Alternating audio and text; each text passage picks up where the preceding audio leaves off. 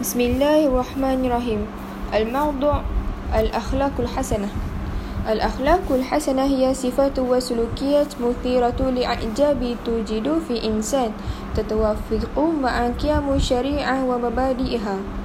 نحن كمسلمين لدينا مثال يجب الاقتداء به أو اتباعه وهو النبي محمد صلى الله عليه وسلم إنه جيد كإنسان كامل قال النبي صلى الله عليه وسلم وخالق الناس بخلق حسن الأخلاق الحسنة لها طرق عديدة من بينها هو الأول إعطاء صدقات للفقراء الثاني مساعدة الأعمى في العبور الشارع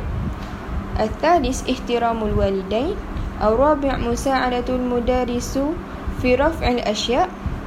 الخامس رمي القمامة في سلة مهملة وبالإضافة ذلك تأثير الأخلاق الحسنة هي الأول يحترم يحترمه المجتمع الثاني يته باركها الله تعالى الثالث تقوية صلة رحمه الرابع سبب انتشار الإسلام الخامس أدخل الجنة. وخلاصة القول